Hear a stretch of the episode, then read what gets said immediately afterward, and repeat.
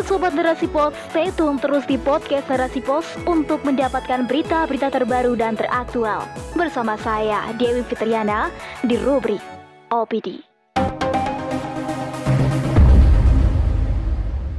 Es Napas Naga Pembawa Petaka oleh Nurjana MS.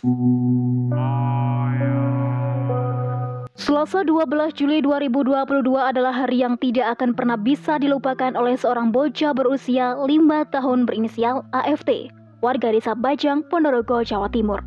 Bagaimana tidak, jajanan ice smoke atau es jigi kebul, atau ada pula yang menyebutnya dengan es napas naga yang ia beli untuk menghilangkan dahaga justru malah membawa petaka baginya.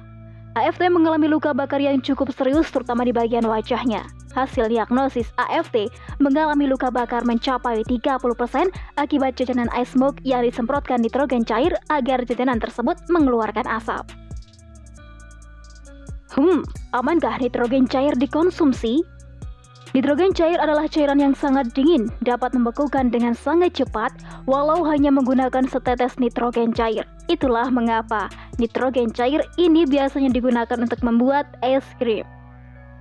Profesor Freddy Kurniawan selaku Kepala Departemen Kimia Institut Teknologi 10 November atau ITS menjelaskan bahwa makanan atau minuman yang dibuat menggunakan campuran nitrogen cair jika tidak diolah dengan baik dan benar dapat membahayakan orang yang mengkonsumsinya. Risiko yang paling berbahaya dapat menyebabkan luka bakar serius. Selain itu, efek berbahaya lainnya adalah jika nitrogen cair menguap di dalam tubuh dapat mengusir oksigen yang ada di dalam tubuh itu. Ia juga menjelaskan bahwa memang ada sebuah buku yang ditulis oleh Agnes Berta M pada 1990. Buku tersebut menjelaskan bagaimana cara menggunakan nitrogen cair yang aman, benar dan tepat untuk makanan atau minuman. Tidak asal dicampurkan dan ada teknik khusus dalam pengelolaannya. Nitrogen cair akan aman dikonsumsi jika benar-benar telah menguap, tidak boleh dikonsumsi jika masih terjadi penguapan atau masih berasap. Sehingga Sangatlah jelas bahwa penggunaan nitrogen cair pada makanan atau minuman sangat berbahaya jika digunakan tidak sesuai aturan. Bayangkan bagaimana penjual jajanan yang menggunakan nitrogen cair dengan asal-asalan. Sudah dijelaskan bahwa nitrogen cair akan aman dikonsumsi jika telah benar-benar menguap. Namun lihatlah bagaimana para penjual jajanan tidak memperhatikan hal ini. Mereka justru memberikan jajanannya untuk dikonsumsi konsumen saat makanan tersebut masih dalam kondisi berasap. Dalam kasus yang menimpa AFT, pihak penjual memang bersalah. Ia tidak memperhatikan keamanan makanan yang ia jual untuk dikonsumsi. Tetapi dalam hal ini bukan hanya pihak penjual yang bersalah. Kejadian yang dialami oleh AFT masih ada kemungkinan tidak terjadi jika pemerintah benar-benar memperhatikan peredaran zat-zat berbahaya di pasaran dan bersikap tegas terhadap pedagang-pedagang yang menjual secara serampangan bersikap tegas terhadap pedagang yang tidak memperhatikan halal dan toyib kuliner yang dijual. Pemerintah pun kurang mensosialisasikan bagaimana penggunaan zat-zat tersebut dan zat-zat apa saja yang dilarang untuk dicampurkan pada makanan. Sehingga tidaklah heran jika banyak pedagang nakal yang menambah zat-zat berbahaya pada kuliner yang ia jual. Contohnya boraks dan formalin, keduanya merupakan bahan yang tidak boleh dicampurkan pada makanan. Namun, agar makanan dan minuman atau yang dijual itu lebih awet dan tahan lama, para pedagang terpaksa mencampurkan bahan-bahan kimia yang tidak layak dikonsumsi. Dan faktanya, boraks dan formalin sangat sering ditemukan oleh Dinas Kesehatan dan BPOM pada makanan saat melakukan razia. Tentu saja para pedagang pun punya alasan tersendiri mengapa sampai menggunakan zat-zat berbahaya pada makanan atau minuman yang ia jual. Kebanyakan para pedagang mengeluh karena mahalnya bahan baku dan makanan cepat basi membuat mereka terpaksa berbuat curang. Sehingga untuk menghemat bahan baku dan makanan tersebut bisa bertahan lama, dengan terpaksa beberapa pedagang menggunakan cara yang curang dan tidak sehat. Menurut mereka, cara-cara ini akan lebih menghemat modalnya dan menambah daya tarik pembeli. Contohnya saja penggunaan nitrogen cair pada es gigi kebul atau es asap naga. Nitrogen cair juga sangat membantu pedagang usaha es balok, pedagang ikan ataupun daging dan makanan-makanan beku lainnya. Namun tetap saja, seperti yang telah dijelaskan sebelumnya, penggunaan nitrogen cair akan sangat berbahaya jika digunakan berlebihan atau tidak sesuai dengan prosedur. Inilah mengapa peran pemerintah sangat penting dalam hal ini, apalagi menyangkut keselamatan dan kesehatan masyarakat. Zat-zat kimia berbahaya seharusnya perlu izin khusus untuk menjualnya. Tidak dibiarkan beredar luas dan mudah didapatkan di pasaran.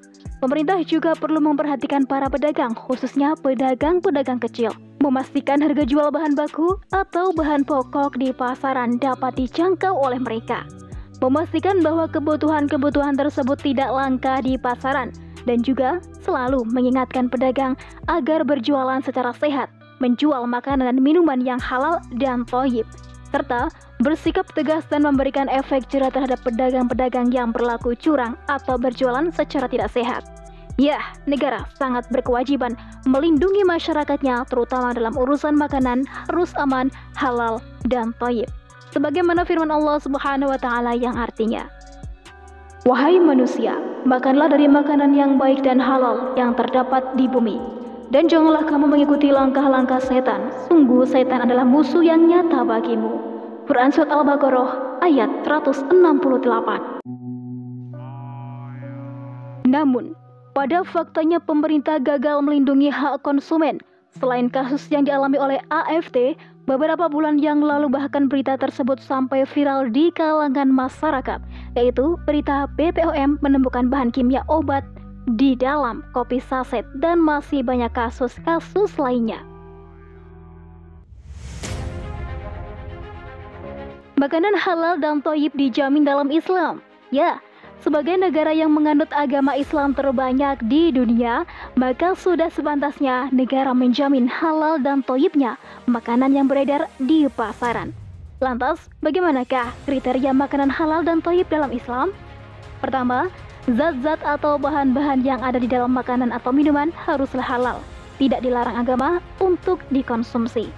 Dua, diperoleh dengan cara yang baik, bukan hasil dari merampok, korupsi, riba, dan lain-lain. Tiga, proses pengelolaannya halal, misalnya memperhatikan adab-adab menyembelih hewan. Empat, makanan atau minuman tersebut tidak membahayakan akal dan juga fisik, dan dari bahan-bahan berkualitas baik. Nah, sobat, dalam pemerintahan Islam, tidak ada pedagang yang berani menjual makanan berbahaya bagi kesehatan manusia. Mereka pun tidak berani bermain curang saat berdagang, karena pada umumnya mereka berdagang bukan hanya semata mencari keuntungan, namun juga mengharapkan ridha Allah Subhanahu wa Ta'ala. Negara pun sangat memperhatikan hak konsumen, memperhatikan apa yang dikonsumsi masyarakatnya, dan selain itu meyakini bahwa doa kaum muslimin bisa saja akan tertolak dan tidak dijawab oleh Allah jika umat Islam tidak memperhatikan halal dan toyibnya makanan yang ia konsumsi. Itulah Mengapa negara juga sangat memperhatikan urusan apa yang dikonsumsi oleh masyarakatnya? Sistem pemerintahan Daulah Khilafah Islamiyah adalah sistem pemerintahan tersebut. Sistem pemerintahan yang benar-benar mengurusi urusan umat dengan penuh keikhlasan semata-mata, hanya berharap ridho Allah Subhanahu wa taala. Masyarakatnya pun merasa aman dalam lindungannya. Wallahu alam bisawab.